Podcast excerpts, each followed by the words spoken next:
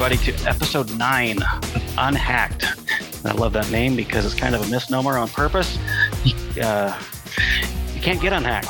That's kind of the point of the podcast. So, um, I'm going to do a quick introduction. We'll go ahead and review why we're here, what we're trying to accomplish, uh, and then we're going to dig into the breach of the week. So, uh, my name's Justin Shelley. I'm with Master Computing, and I'm here with Brian and Mario. Will you guys please introduce yourself, starting with Brian?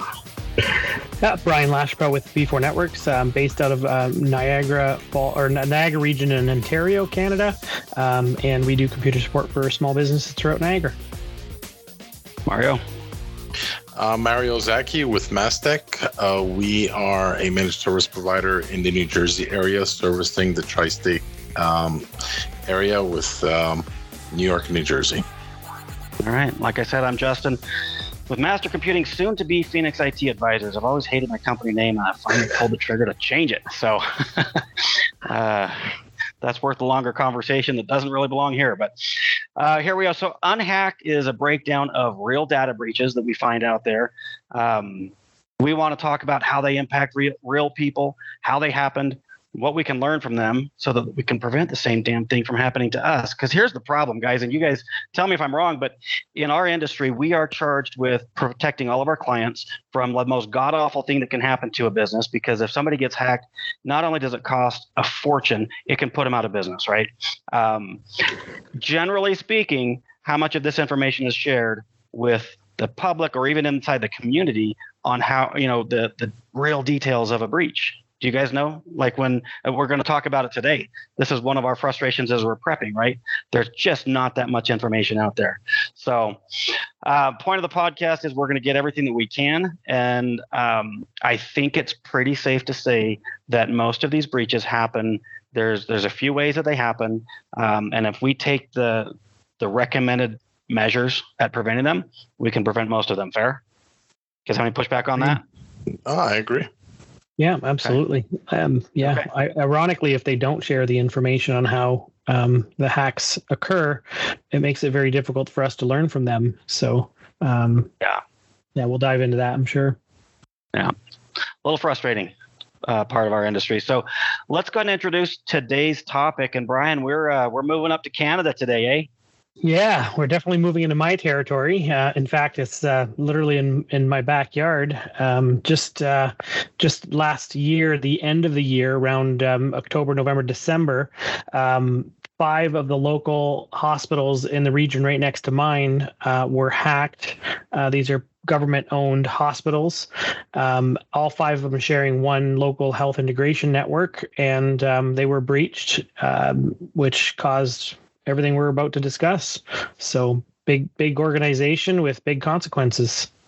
And let me put one disclaimer out there uh, to our listening audience and um, lawyers who may be listening. We don't know anything. All right, we're we're reading the news. Um, we're we're making assumptions and we're talking about industry best practices, industry standards. Right. Because, um, like we said, we don't know. And we're going to talk about what we think may have happened. We're going to talk about what other people think may have happened, but we don't have any true inside information. And we are not trying to say anything bad about the people who were the victims and i want to remind everybody these are the victims we're talking about today not the perpetrators we those assholes by the way are we'll, we'll talk about that more but they're hidden they're they're behind uh, cryptocurrency they hide behind that. So they're hidden behind government institutions sometimes.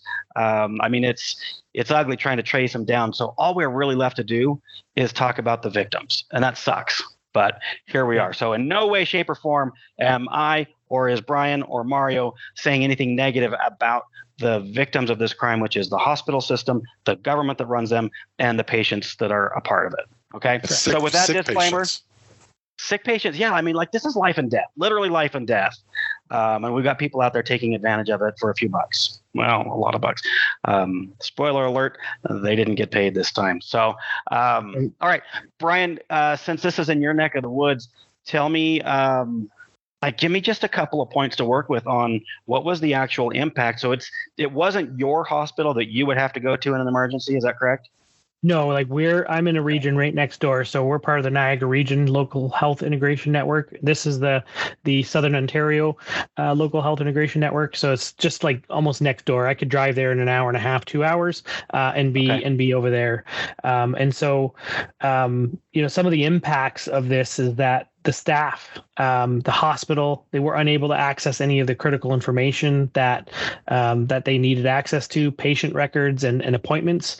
In fact, they had to cancel um, well over 3,000, um, I think it's 3,000, um, no, 20,000 patients. Sorry, my apologies. 20,000 patients had their appointments canceled across the five hospitals. And some of these people could have had, and I'm, I'm just guessing here, but surgeries or, or life, life, uh, you know, um, altering um, procedures that needed to be done and uh, weren't able to have them done. And it's not like um, you can just drive, you know, uh, to the next hospital over. Like that's the entire region. They would have had to come into my neck of the woods. Hospital got Uh, hacked too, right?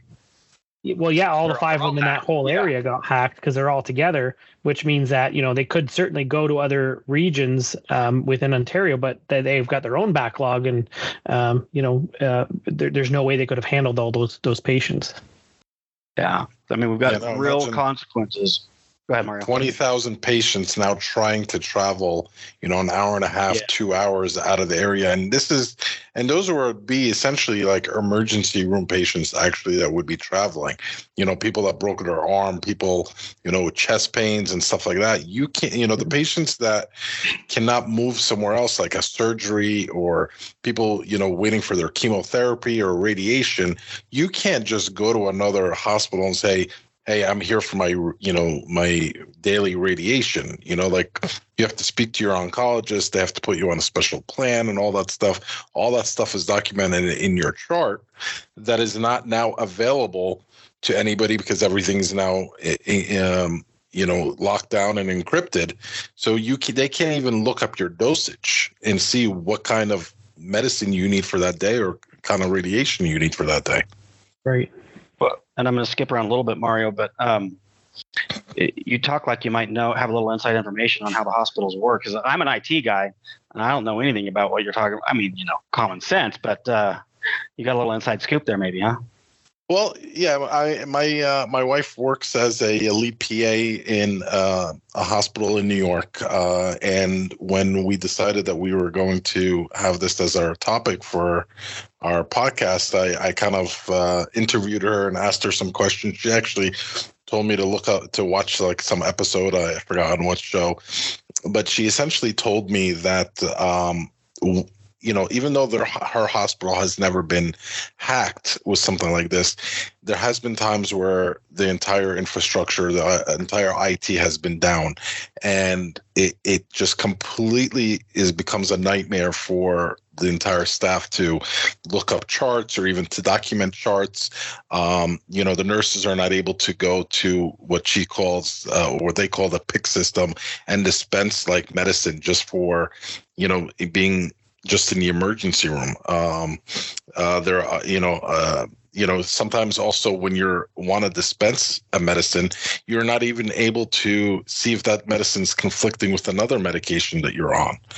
Um, and she was telling me like, you know, there's ti- times where uh, they had to turn patients away, or or even you know they're only able to limit to what they can do. You know, the broken arms, the, you know. Um, you know the Yeah. doing ekgs and stuff like that but uh, even then sometimes all those other systems are networked to their main infrastructure.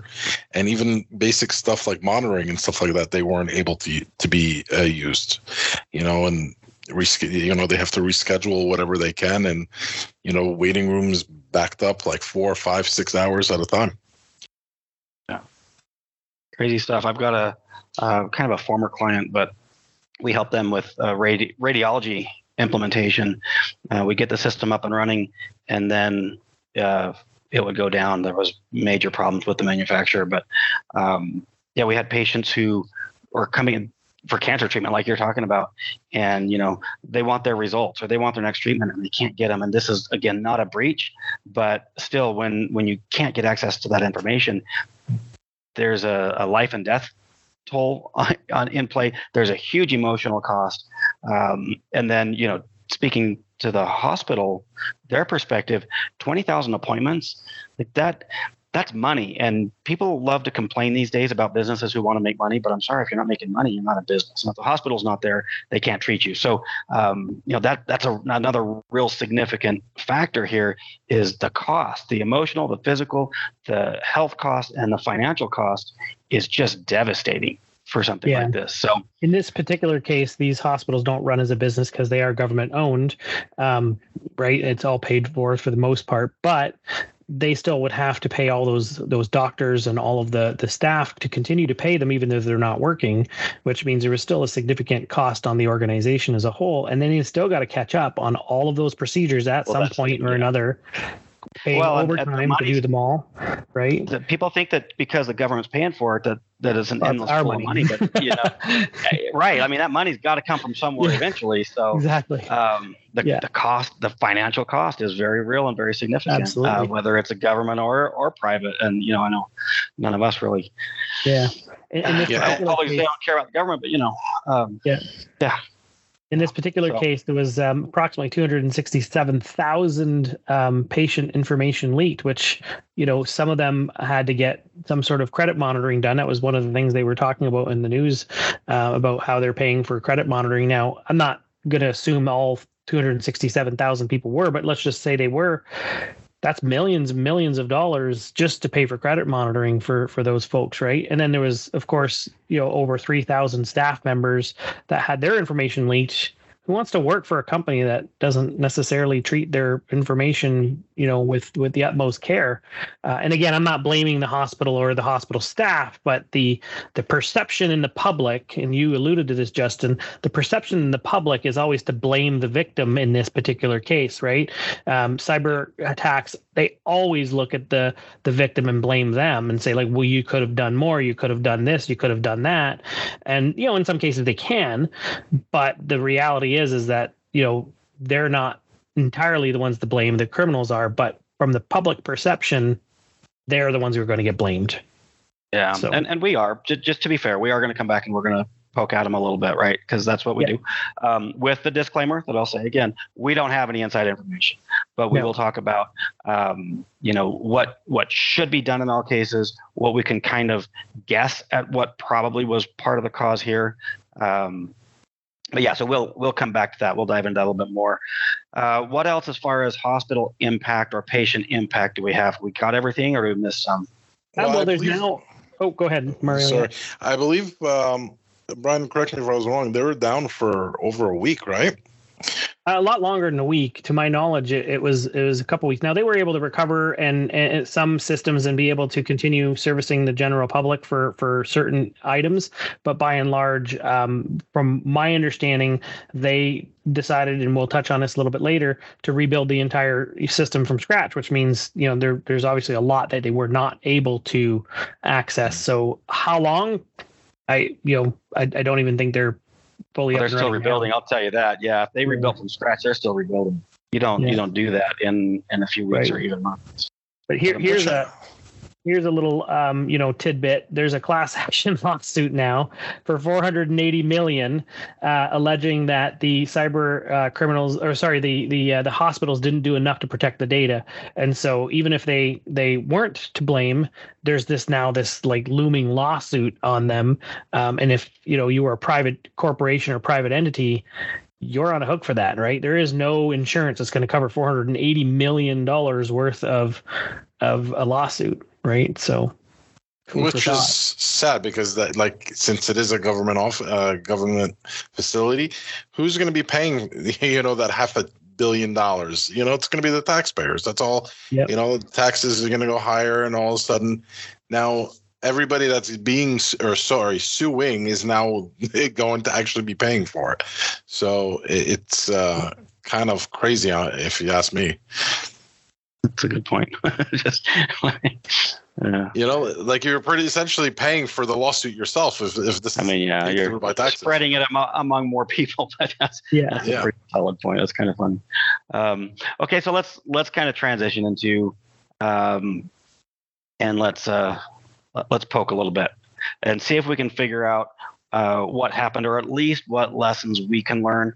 Because again, we're just here trying to figure out how to make this not happen to us, right? And not happen again. If we can learn something, um, yeah. then we we want to. So. Um, we've already talked about it being five hospitals were attacked and my understanding, and Brian, you're the expert on this case. This was a ransomware attack.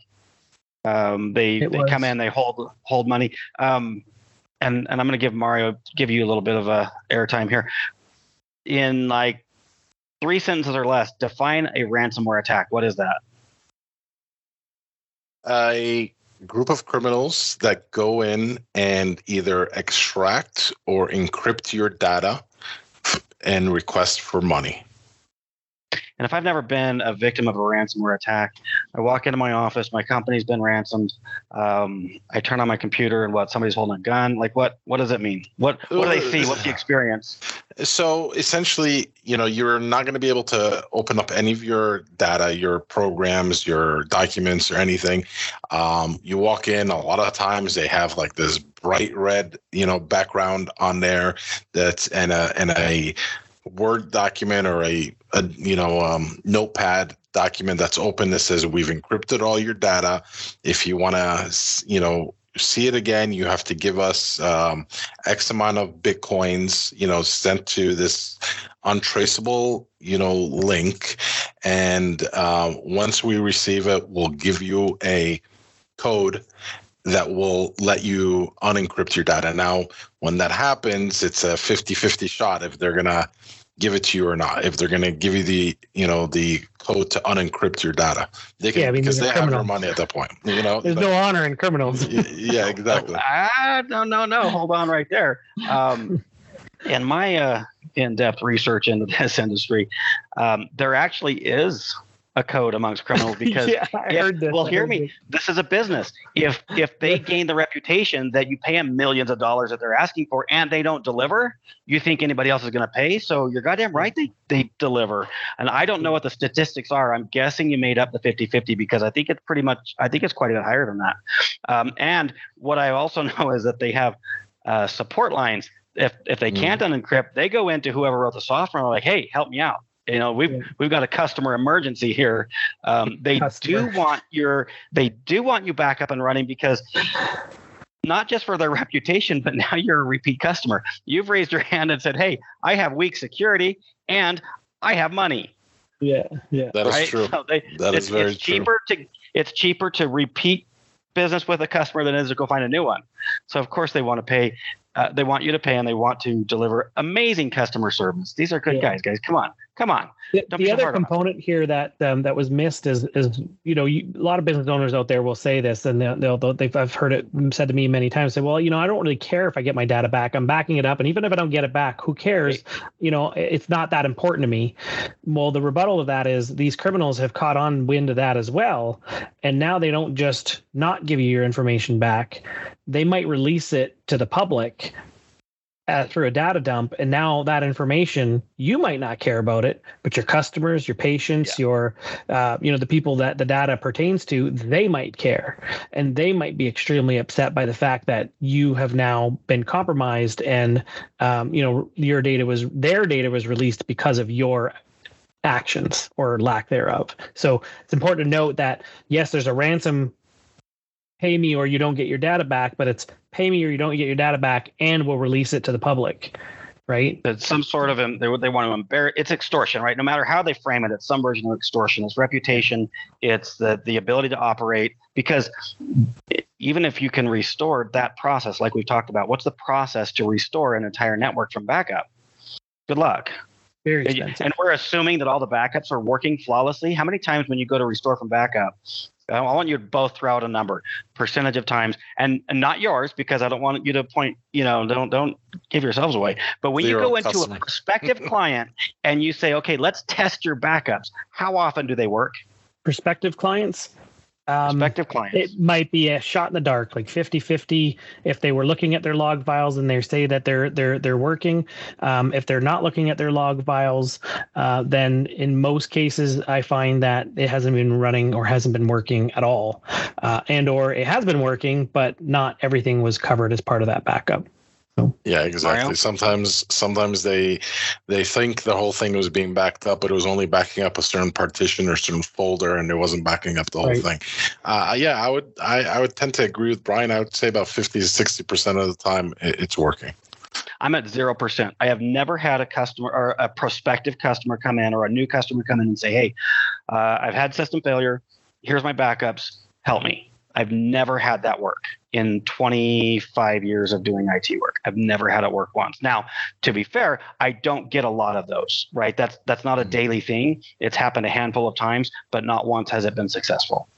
Yeah, in most Yeah. cases they're backing up the files, but they're not actually backing up the operating Right. system, which means that you know it's still going to take weeks or months to be able to reinstall everything from scratch, reinstall the software, reconfigure it, and then restore the data. Um, so And then, but and then, also like, keep in keep in mind restoring that data you may just piss off the the the the criminals more because they probably already have a back a back door or you actually backed up Right. and restored whatever Correct. they way they came in from and i've Mhm. seen it where if you this is not one of my customers you know this was uh, uh, uh, somebody uh, i knew they actually wiped everything out restored from backup three days later they got hit again by the same group and the ransom got doubled because they knew that they tried to, to they, they tried to um to they thought the backup was going to be safe and whatever and they move on with their day three days later. They got hit again. Yeah, that I, I think I've already said it on here, but that's what switched my brain from I'm a computer repair shop to um, no, I'm uh, fighting cybercrime. Was a client got breached on my watch? We did restore from backup. Um, before I even drove back to the office, they were encrypted again. Uh, we kept going back farther and farther on the timeline with the backups until we finally realized um, they've been on here for a long time, you know, and, and we did end up rebuilding from scratch a network of 15 computers, and I have no idea how many are in this hospital system, probably just a touch more than 15.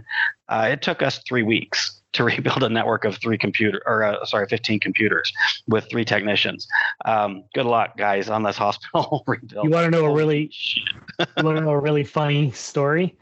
Um, we once had somebody call us in because they got ransomwared, and we go in there and they had backups. So we take a look at the backups, so we we find a backup, we restore it, and it, oddly enough, there there was still encrypted data. So we look at it, it's it's not the same encryption, and then we go back further in the timeline, and they had you know another uh, encryption, and we're thinking like, geez, what's going on here?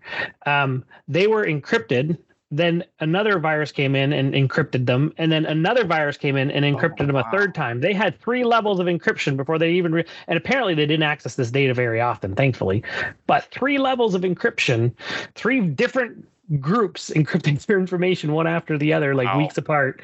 And they didn't notice until then. And we're you know we, we let them know like there's not much we can do here. We can go back all the way to you know when the original one was done. But if you're if you've been backing up over top of the old stuff like you're overwriting all that good stuff with all the bad stuff right? So If you So get let's take that encrypted at three levels? Like like what are they clicking on? What are these guys okay exactly. That's Ah, how, i want to take well. this as a transition. yes. This is a segue to Yeah. What are we doing wrong? Because i'm I, I I do try to be pretty fair to the people who get breached. They are victims. However brian the one you just cited like come on. Okay so i could I on. can tell you the story.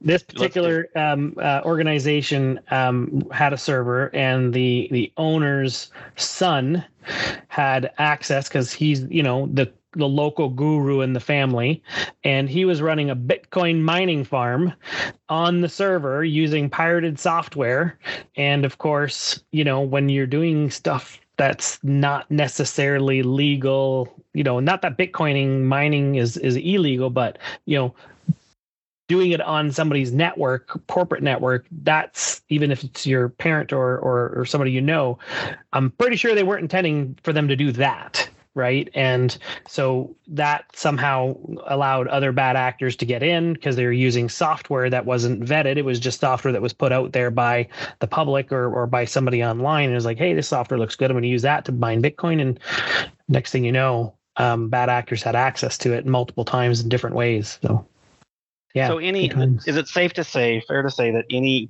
um, so-called it expert could have looked at that scenario and identified it as not a best pa- practice I think that's safe to say. Oh, anybody who's yeah, anybody who's worth their their yeah, they, they would not Okay. they would not have approved. So, so let's let's talk about best practices, um, and let's start throwing some theories around what happened at this hospital. Uh, what we we know a couple of things that really are conjecture by somebody else, um, but let's let's look at what probably or possibly happened here for the bad guys to get in.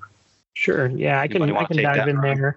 Just the, just the first part there, how how we suspect, because I did read um, up on this a little bit, um, and according to a couple of experts, I won't mention names. You can certainly look through through news articles if you're really interested. But according to a couple, or one of the experts anyway, um, it's possible that this the hospitals, um, and he's worked with hospitals in the past, avoided installing updates because they're 24 7 so they avoided installing security updates to prevent any kind of system downtime because they're 24 hours a day. They didn't want to risk that.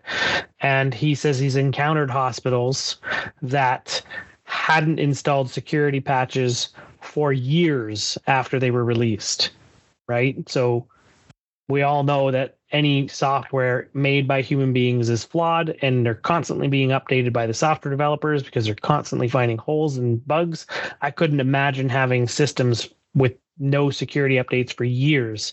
I mean, you toss one of those suckers anywhere and it'll get infected within a matter of minutes. They're called security updates for a reason. You know, there's Yeah. obviously somebody identified that there's an issue with whatever program out there, and they're releasing a security update. So, how, you know, it's bad when you don't really when you don't install a security update. You know, beyond like a week or two, but when you go for years, that's that that is a little. um So this reminds me a lot of WannaCry. You guys remember WannaCry? I do. Yeah. Um, that was huge, and and I this is it, it. Listen, this is like seven years ago, and I'm an old man, and I don't remember stuff the way I used to. But it was one year. to I know my knowledge- one year. well, but it, that the the patch had been out for a year, right? The patch had been out for over a year Yeah. before it was released, and then millions and millions of people were infected. That means millions and millions of people didn't install patches for over a year. Ugh. Right, right. Crazy. Okay, so that's um, there's one key takeaway. Again, we don't know that that's what happened here, but uh, we know that it is a problem. We know that, uh, and, and by the way, I'll I'll come to their defense a little bit. When you do have an operation that runs 24/7, and you as the IT guy who's been charged with the security of your whole network because it's your job, and your boss just says do it, and then you go to your boss and say, hey, in order to make the place secure, I've got to take your servers down overnight, and they're like, no, you can't do that. Okay, so now what? right? And whose job is it? Who who gets the ultimate say and who's ultimately responsible? Um, and especially when you've got um, large organizations, when you've got government, aka politics. Um, I mean, it it sounds simple, just patch your stuff, but it really isn't always that simple, right? Yeah, I mean, for the same same things that we mentioned earlier, you know, when the system is down, what happens? You know, waiting room builds up. You know, you can't do, you know, charts. You can't do dispense. So the, that's why they're hesitant to bring the system down. But Yeah. you know, at least they're bringing it down in a controlled environment. The reason, True. you know, they're they're doing it, and you know, with a conversation with my wife, you know, the, it happens. You know, like it doesn't happen on a weekly basis, but every couple months they will schedule, say, hey, you know, on Tuesday, you know, they try to pick the slowest time, you know, like usually, in, you know, the middle of the week where it's not, you know, it's not a weekend, it's the middle of the week, in the middle of the night, or from yeah from 2 a.m to 5 a.m the system will be unavailable while we do some routine maintenance. Everybody has heard those words before um it needs it needs to be done you know if it's one, you know once every three months or once every six months it needs to be done you know and then not even just at the hospital level even local you know smaller businesses need to do something like that. Real quick, all the IT guys in the room who have applied a patch to a server and had that server not come back online, raise your hand. yes, yes, yes. For those who aren't looking at video, that's all of us. Um, so again, this I just want to make sure we're looking at all angles of this because I don't want to make anybody the villain. We can point at the IT guys who didn't do their job right. We can point at the administrators who are, you know, looking at a different agenda. Um, all of these things weigh into decisions that are made, and sometimes those decisions work. It's like trying to, you know, uh, armchair quarterback, right? You're looking at at the replay um, and saying, "Well, I would have done this." Well, of course you would have because you have the you, you know like you have the proverbial crystal ball right now. Um, but the ones making these decisions, they don't always. We assume bad things aren't going to happen, right? That's really the problem here. So, okay, that high horse. Uh, I'm gonna step down off the soapbox. Go on, Brad. what, what, what, what else we got here? Well, we were going to talk a little bit about, you know, because we don't know exactly what happened and this information wasn't released. And I'm going to go into my own little soapbox here. You know, when information isn't being released on how a hack occurred, right? These are these, and and I'm going to say this gently. These are doctors, like maybe not the people running the organization, but like you know, in in a medical environment when when an accident occurs when a problem occurs they do a form of debrief to identify what went wrong and what could we change to make sure IT never happens again. And then they release that information to the wider medical community so that all doctors can learn from that mistake and they don't have to make the same mistake. In this case here we have no idea what happened how it happened how they got in how they were able to infiltrate what are the the ins and outs. And so as it providers we have no idea how to protect for that type of attack specifically because they nobody's sharing that information. And in a lot of cases they don't share the information because they're afraid of being looked at as incompetent. Well it's even more incompetent not to share that information right? We need to know what other people are doing and missing so we can all learn. Let me clarify just a little bit so that we don't get too stupid here. When you say we have no idea, I'm going to rein that in, and I'm going right, to say that. Right. Well, let me finish. Let me finish. You're you you said all the things I would have said, um, but as I'm listening to it, we have a really good idea, but in the moment, and this is kind of what I set you up for failure saying in the right. moment we don't know. With all the intricate details of every situation we we don't have any idea. But what we want to take away from this is we can in almost every one of these breaches there are similarities that we can take those. We call them industry standards best practices whatever um, and we can put those in place and we can stop almost all of these attacks Correct. Almost all of them, right? And if if I could add something to what you guys are saying, you know, in our episode eight, we we went over the MGM uh, breach, and we yeah. learned that this the the way that breach happened wasn't a typical breach. It was a hacker right. that called the help desk, and then the help desk person then True let the hacker engineering. in. Yeah.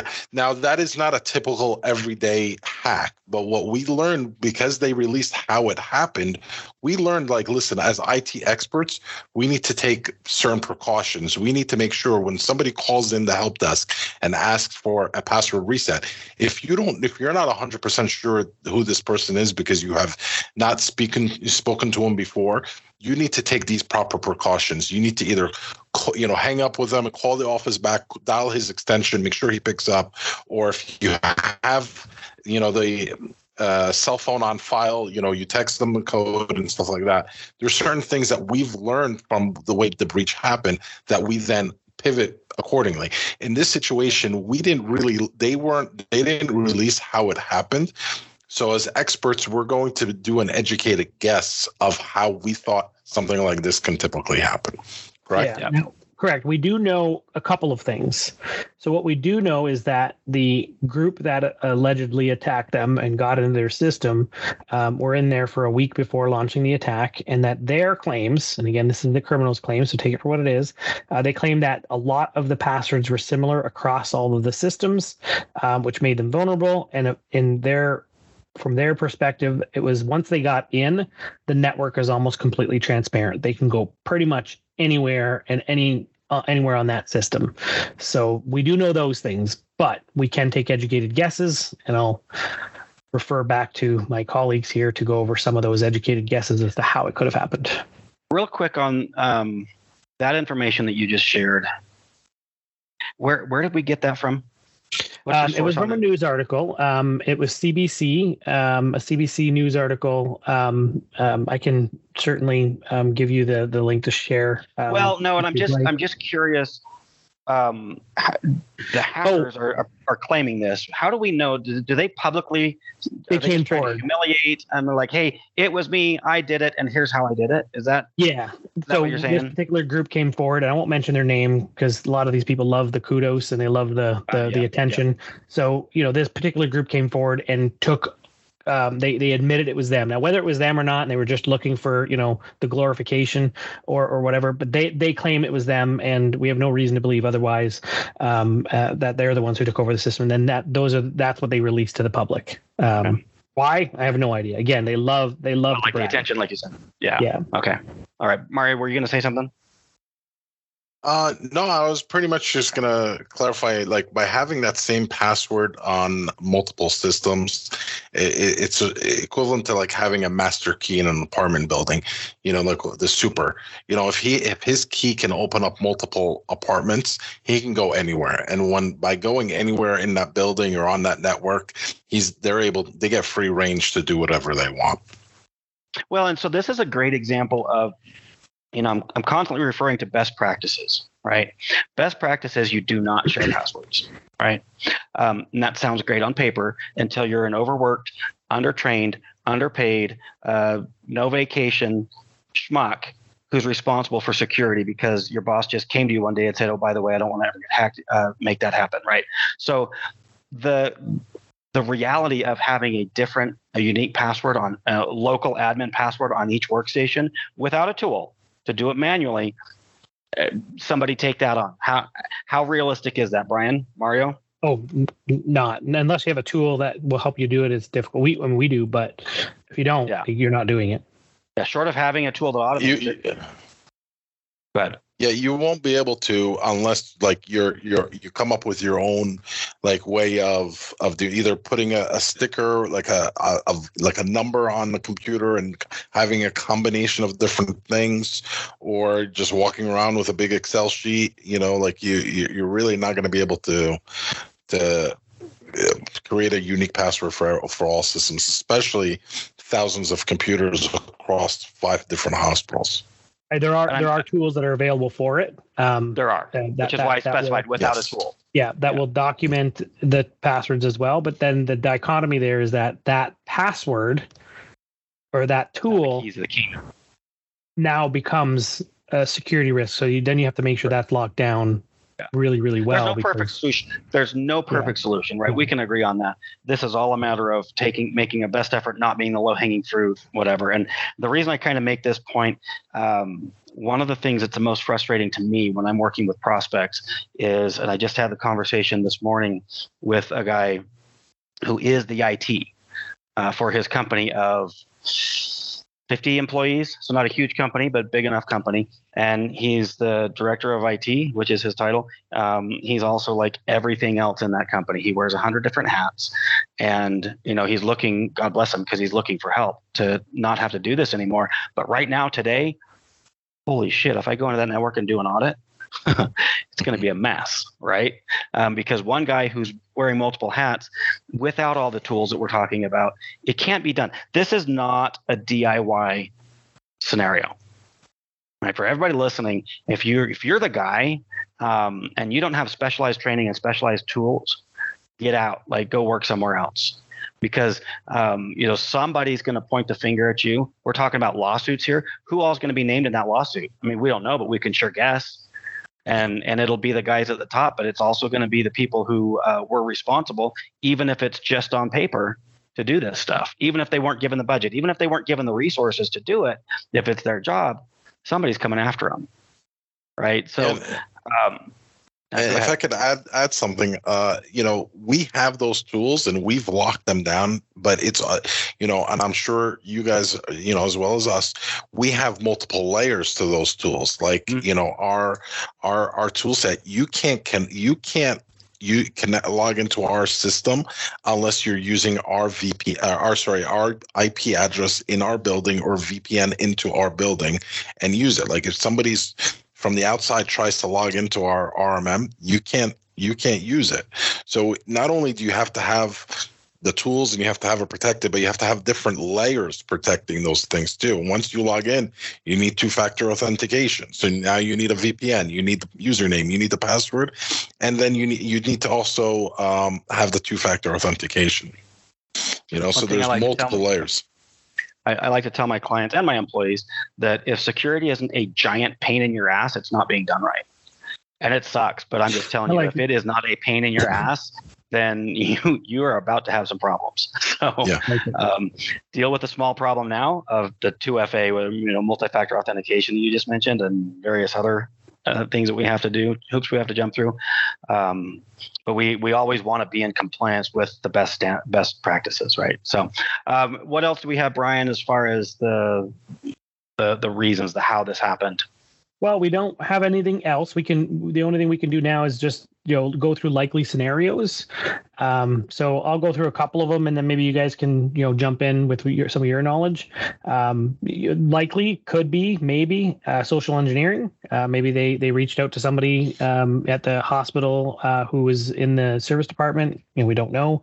Um, they may have just known an employee at the place and and were able to hack their password. Maybe they saved the password on some website somewhere. Um, you know, two very likely scenarios. Um, email, maybe. Yeah, and um, we were talking about this earlier. Like, I know I visited, um, you know, relatives that were in the hospital, and we're sitting there, and um, next to their bed, and the nurse comes in to look up something in their chart or give them medicine, and they log into the computer. At least hospitals by me, there's a computer in every room, and they they have in in the system where it would automatically lock them out after say five minutes if they if they're idle. But i've seen you know i saw with my own eyes the nurse will come in log in do whatever she needs to do and then she just walked away uh, and left the computer unguarded for you know the before it locked. Now obviously i wouldn't do something like that but you know if somebody is malicious and or knows something you know maybe there's a award you know or reward for for you know doing this they could have put in a usb key into that computer and gave the hackers access right there Yeah, and I'll I'll pivot on. Well, I'm gonna um, go off of that and say that one of the best things, one of the most important things that we can do in the world of security is educate our users because no matter what we put into place in the technology, all it takes is one silly mistake like that to undo everything. Doesn't even have to be and- malicious either. They could be. Right. Oops, I didn't realize it. Right. So that that ongoing education is is critical. It's boring as hell. Nobody wants to do it. Nobody has time for it. Um, but we also don't have time for these massive breaches either, right? So We have time to do Um, it once, but not twice. yeah. Or I've heard it said, well, "There's never time to do it right, but always time to do it over." You know. So Yeah. um, take a minute and educate your people. Um, and and then culture is another thing that I like to talk about. Is um, if we we have to not just force security on people, but reward them for it. You know, find a way to make this something that is uh, there's there's a carrot versus a stick. Use a stick if you have to, but um, find ways to to reward, to acknowledge, um, pay. I don't care. Give them a Starbucks gift card every time they say, "Hey, I saw this little uh, thing that could be a problem." But find a way to get that information from the front line up to the ones who are making the decisions, so that they have more information to work with. So, um, what else do we have as far as? I mean, we kind of went over likely scenarios. Is there anything else that you guys wanted to talk about there? Think we've covered just, most of it. uh, just you, you know, it, it- mistakes happen. Uh, you know, people. It could have been just a click in an email. Um, it happens, you know, um, and you know, it, it could have been somebody that they know that got breached, and you know, the email looks like it's from a legitimate source, and you know, click, you know, they click on something.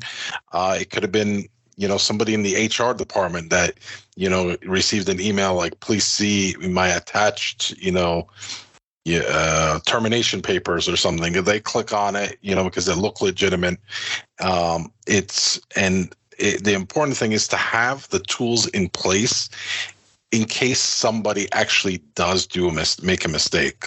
Like you don't want to take down an entire infrastructure with one click. So if somebody does accidentally click, you want to have it have those security tools there after that can stop it you know, like you know, lock down the computer, have uh, you know a security operations center monitoring and shut down that system or isolate it. it. You know, you can't. You know, educating is is the first step. You're ninety percent there if you if you educate your employees, but you know the other 10% is what happens if this if they do click sure. or yeah. they do whatever so it, it's uh, there's multiple layers, and we we tell our customers all the time we don't just we don't take security. We don't just put one tool in place. We stack them up. It's an entire security stack. This happens, then what's the next level? What's the next level? What's the next level? Last resort is to restore from backup. Well, on top of that, Mario is so number one, you're right. It's multi-layered we have to hit this from from multiple angles and number two the approach changes all the time my mm-hmm. my security stack today, uh, my tool set today is completely different than it was a few years ago. Um, you know, and it might change on a quarterly basis. It sure changes on an annual basis. Um, and so, you know, back to my point that this is not a DIY, a do-it-yourself scenario. If you're not living in this world, you're you're you just got you're asking for problems. And my my personal reason for doing this podcast is to keep me sharp. So I want to go out. I want to have, uh, you know, on my calendar, I've got to go out and I've got to dig into a breach and I've got to look at it. I'm going to try to figure out what happened. I've got to try to figure out what could have done to prevent it. And I've got to try to figure out how to fix my own shit, by the way, so that I'm not the one somebody else is breaking down on their podcast, right? Right, right. If people are going to pay me to protect them, damn, I want to make sure I'm on my game. Um, and so I'm I'm gonna pivot now. We're gonna we're gonna wrap this up, and I'm gonna say like the number one thing that this hospital could have done, in my opinion, or that anybody could do, that myself included does do, is getting another set of eyes on the security measures. So um, I live and breathe this every day. I live sleep over it every single night. I do this podcast with you guys every single week. I've got you know emails coming in with articles. I'm reading. I'm studying. I'm learning. I'm always here, and I still am not convinced I know what I'm doing, right? So I still want somebody else to come in and audit my work and point out my my flaws, um, and that's that's our offer for everybody listening today. Is you know the the company we all coincidentally do use um, a third party to review our own work, right? And I believe we all have the, I, yeah, we said this last week. We all have the ability to do that for our clients as well. So um, mm-hmm. that that is the standing offer. Uh, it is limited. You know, it takes time, it takes resources. So we don't have these available to everybody. First come, first serve, uh, or at least get in line. Um, but reach out to us, and we can put not just our eyes on your network and your security, but we actually get our eyes plus this third party review company that we use to to back us up as we're backing you up. The the worst thing you can do is not know where your blind spots are. Yep. Any final thoughts on that, guys? We took the words out of my mouth. no, I, I, completely agree. And you know, we we we've known each other for a while. We meet each other. You know, we we're meeting on a weekly basis and we're always bouncing you know ideas and tools off each other and mentioning different things. So we're constantly learning and adding and learning from each other as well. Right. Ironically sure. so are the criminals I'm sure they're getting together once oh, a yeah. week and you know figuring out how to improve their business, quote unquote. Yeah, absolutely. Right. Yeah. Yeah. yeah. No, they're they're they're playing for keeps. This isn't a game to them. You know, this is their business. It's their livelihood, and it's it's disgusting, but it is what they do, uh, and we've got to do better. You know. Yeah and and these guys these guys are not just like they're they're not just criminals. They're they're terrorists. When they're doing stuff like uh, this uh, yeah. oh, for yeah. for you know ill patients people that are could be possibly under deathbed they're not just trying to make a couple quick bucks. They're murderers in in my opinion. 100% yeah. Absolutely. But criminals are right We've got a whole uh, correctional system. That's a funny term. Uh, sorry. um, full of these people who um, do intentionally harm to get gain, right? And that's that is what we're doing. We are. Uh, I did not go to. Um, it's not called law enforcement school, but a criminal justice. I don't have a degree in criminal justice. I did not get into technology because I thought I wanted to fight crime, but here we are. But here we are. You know. Yeah. yeah. So so, guys, take us up on the offer. It it it can't hurt. Just get get somebody else's eyes on your system. Uh, we are at the moment giving these away for free. At some point, that dries up, and we do have to start charging for them. Uh, that's first come, first serve. So. Uh, best way to contact us, you can go to unhacked.live. That website will put all of our contact information on there. But just so it's here on the recording, uh, Mario, then Brian, then then I'll go. Let's wrap up with our contact information. Yeah, so uh, Mario Zaki with masstech.com, or you can reach us at 973 272 2324. Uh, Brian Lachapelle with B4 Networks. That's letter B, the number four, networks with an S dot CA. Um, and you can call us at 905 346 4966. All right, and I'm Justin Shelley, and like I said, my company name's changing Master Computing, but soon to be Phoenix IT Advisors. Uh, just put a .com on either one of those, and you'll find me. Uh, thanks for joining us, audience. Uh, Mario, Brian, always a pleasure. Uh, look forward to a repeat next week. Take care, guys. Thank, Thank you, you guys. Bye, everybody.